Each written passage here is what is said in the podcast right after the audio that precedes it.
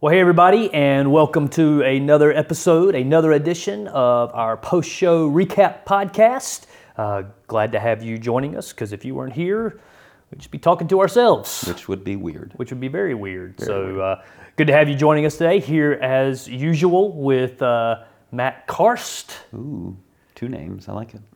Well, you do have a last name I do. as well, besides your first name. Accurate. Hey! Oh, so good to have Matt joining us today. A little bit different scenery. Back to the uh, back to the old living room setup, if you will. Yeah. And so uh, yeah, here I we like are. Yeah, I've loved this. Uh, this series has been good so far. Talking about the road trips Jesus has gone on, and really more the detours along the along the way. And uh, it's been an awesome awesome series, I think, and it's going to be great to wrap it up here next week, right? We're wrapping Yeah, up yeah, we're week? wrapping it Yeah. up this coming weekend. So it's gonna be good. Um, and I loved just just diving into stories that maybe we don't get to dive into a lot. Yeah. And uh, I, I wanted to kind of pick your brain as to what kind of drew you towards Jairus and this this moment between Je- Jesus and Jairus, which is hard to say back to back.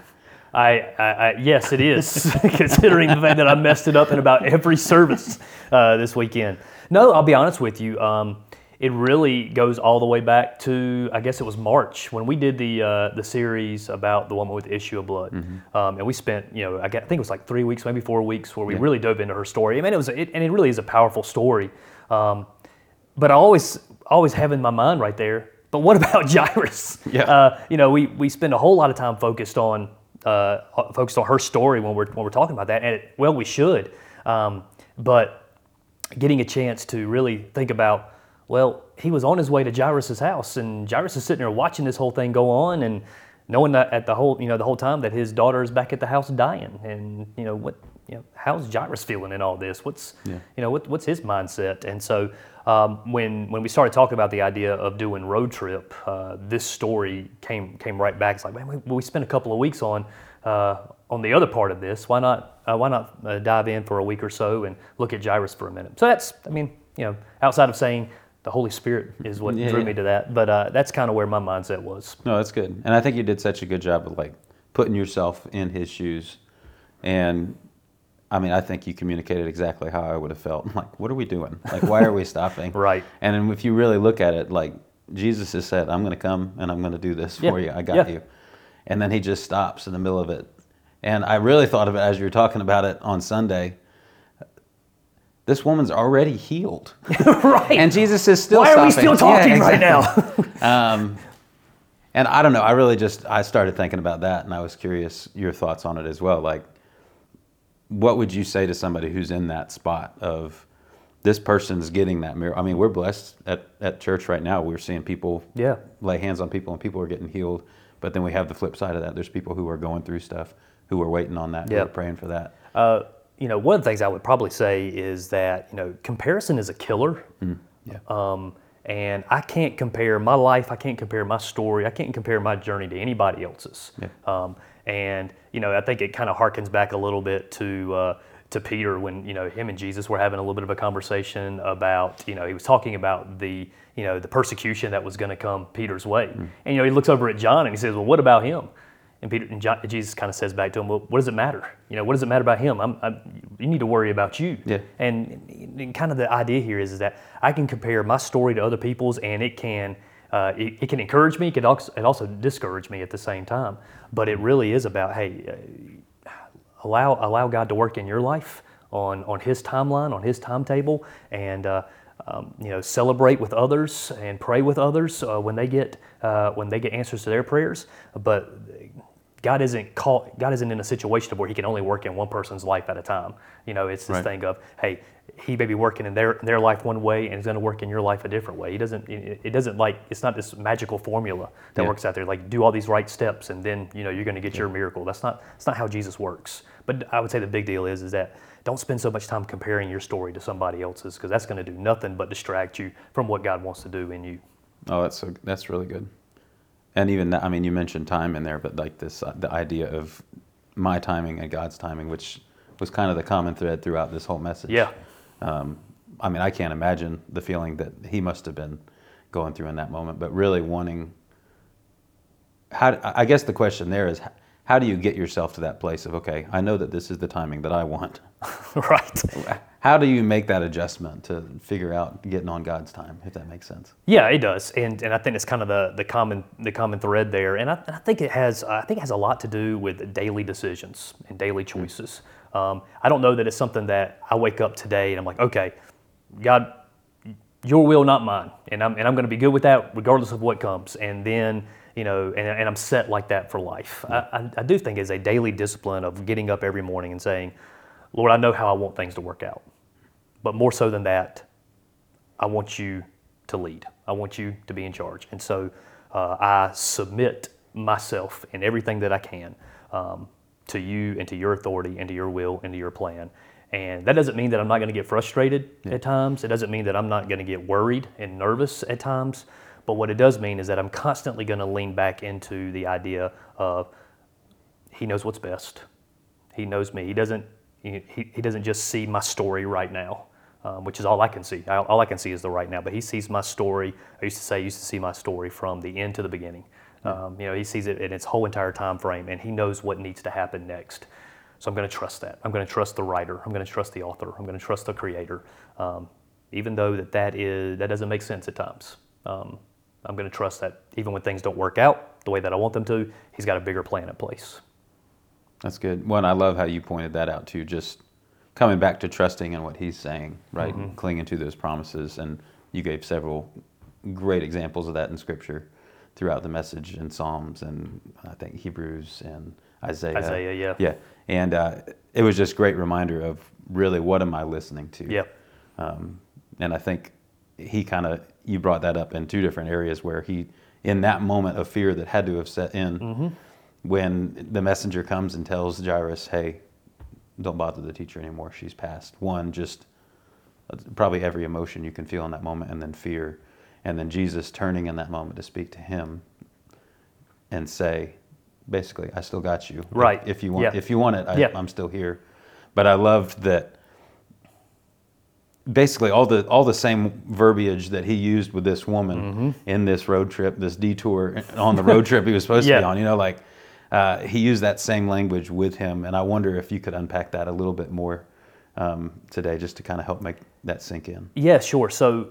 You know the way that it was the way that it was set up is that you know so Jairus is watching this conversation takes place between Jesus and and this woman, mm-hmm. um, and you know the whole time he's got to be you know looking at his watch thinking you know we don't have time for this and so Jesus looks at her and says, you know, daughter, your, your faith has you know, made you well, made you whole. Uh, your, your, you know, your faith has healed you, which is, which is great, which is amazing, which is wild.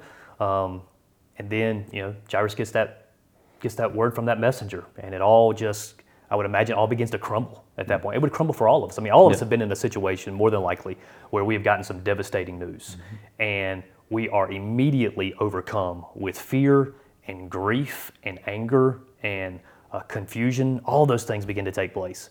Um, and Jesus just very quickly, um, you know, turns, you know, the messenger speaks, and immediately Jesus speaks right back and doesn't speak to the messenger, doesn't tell him, no, no, no, no, that's not right, but he speaks to Jairus. Mm-hmm. And uh, hey, don't be afraid, just have faith, and she will be healed.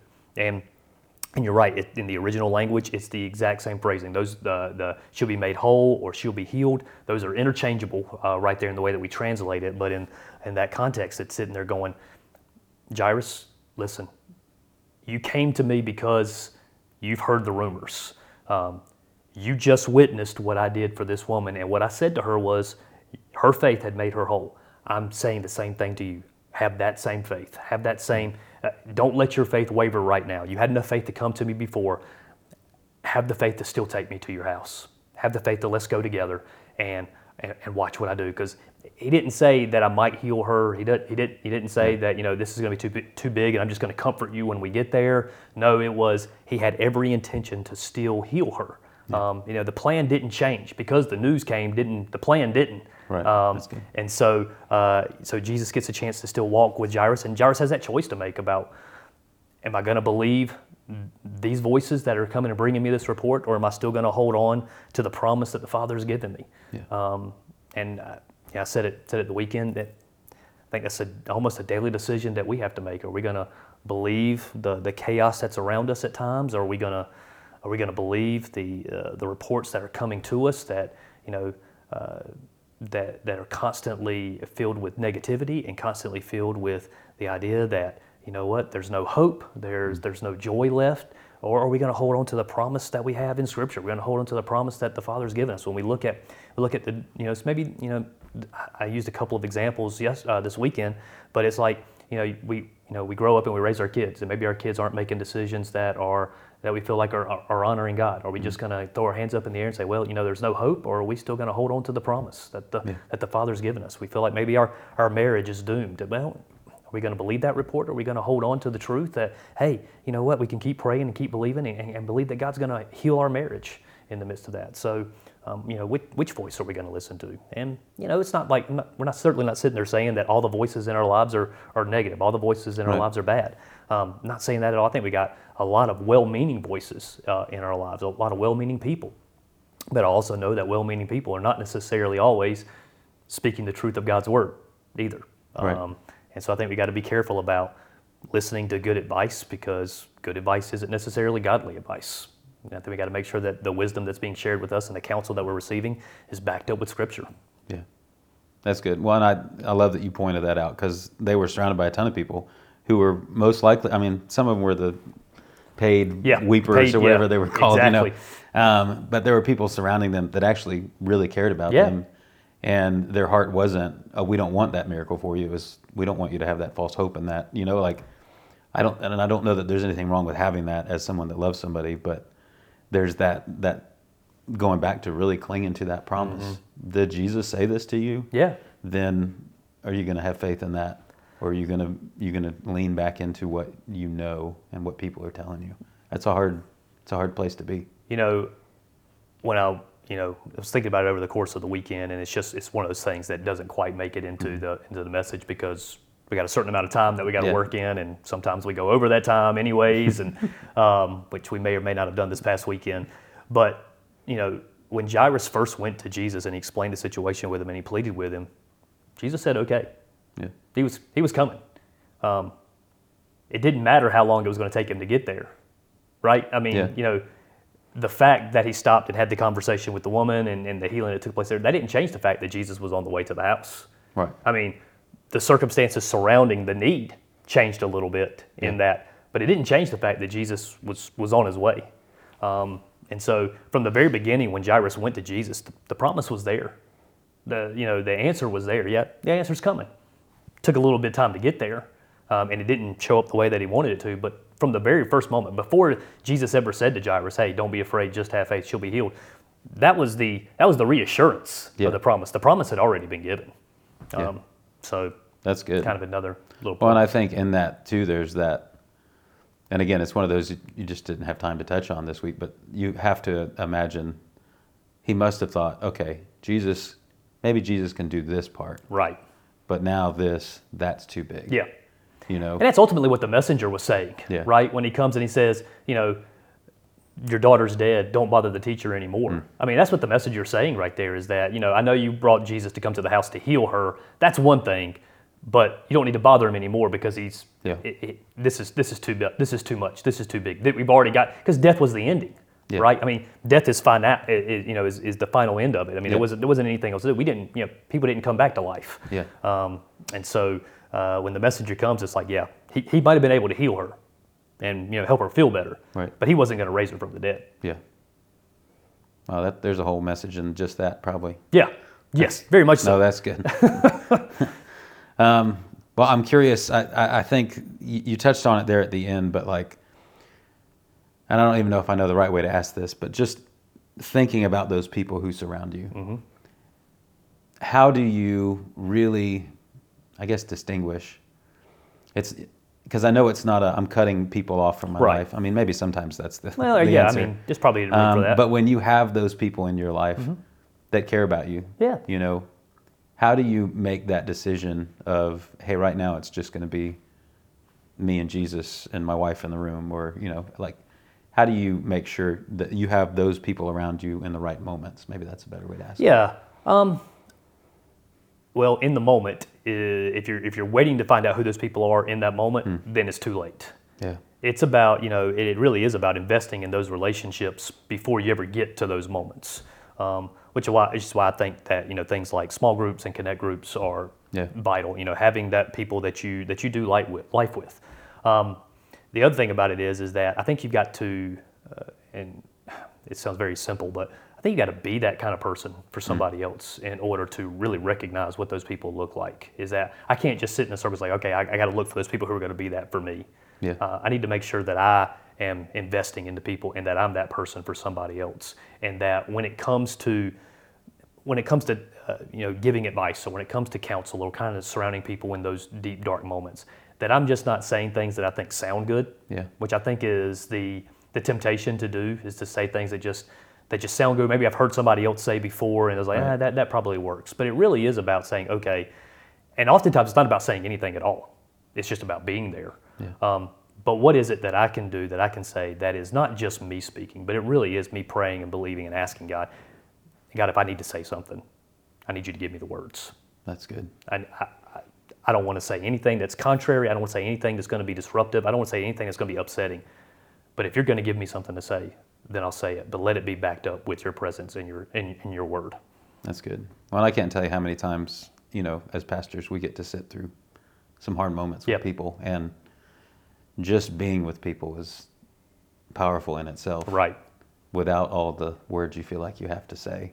Um, but then when God does use you in that way, it's like, well, God definitely showed up and did that. Exactly. You know, so um, no, that's really good. Not not one making sure you find those people before you hit a moment, Exactly. but also making sure I'm going to be that person to somebody too, not just I don't know if it's selfish or not, but not be selfish with it. Well, Like, yeah. I mean, I want people to pour into me, but I'm not going to do that for them. So yeah, that's good.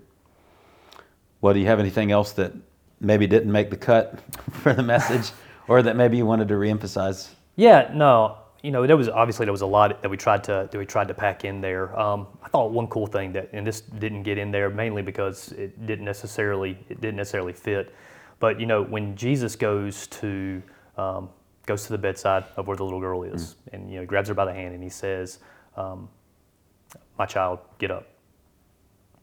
The uh, the whole time he had been saying, you know, when he walked into the house, he said, you know, why are you guys weeping and wailing? You know, why are you crying? She's not dead. She's only asleep. So when Jesus goes to goes to the bedside, uh, somebody brought this up to me uh, this weekend too. Reminded me of it. The fact that you know, in that custom, that if somebody was dead, you weren't supposed to touch them because then it would have made you unclean. But he reaches up and he grabs her by the hand, right? So he's treating her not as if she's dead, but if she's just asleep. And when he says, "My child, get up," in in the original language, that is a greeting that a mother typically would use mm-hmm. towards their child to simply wake them up in the morning. Like, I mean, it was like, my child, it's time to wake up. Or, Yeah. or honey, it's time to wake up is the way that that's actually. So when, even when Jesus walked into the room and he sat by her bedside and he grabbed her by the hand and he spoke to her, he didn't speak to her as somebody that was dead. He spoke to her as somebody who was simply asleep, which carried along the same theme that he had been saying the whole time when he walked into the house was that she wasn't dead, she was only asleep. Um, and I just thought that that was real. That was that was a that was a, a, a neat little detail in there that Jesus said it, but then he also treated that situation just the way that he saw it, just the way that he verbalized it. That's cool. That's really cool. That's it. Well, that's good stuff. Yeah. I loved it. It was an awesome weekend, awesome message, Thank you. and uh, glad you guys could be with us. And we'll see you next time.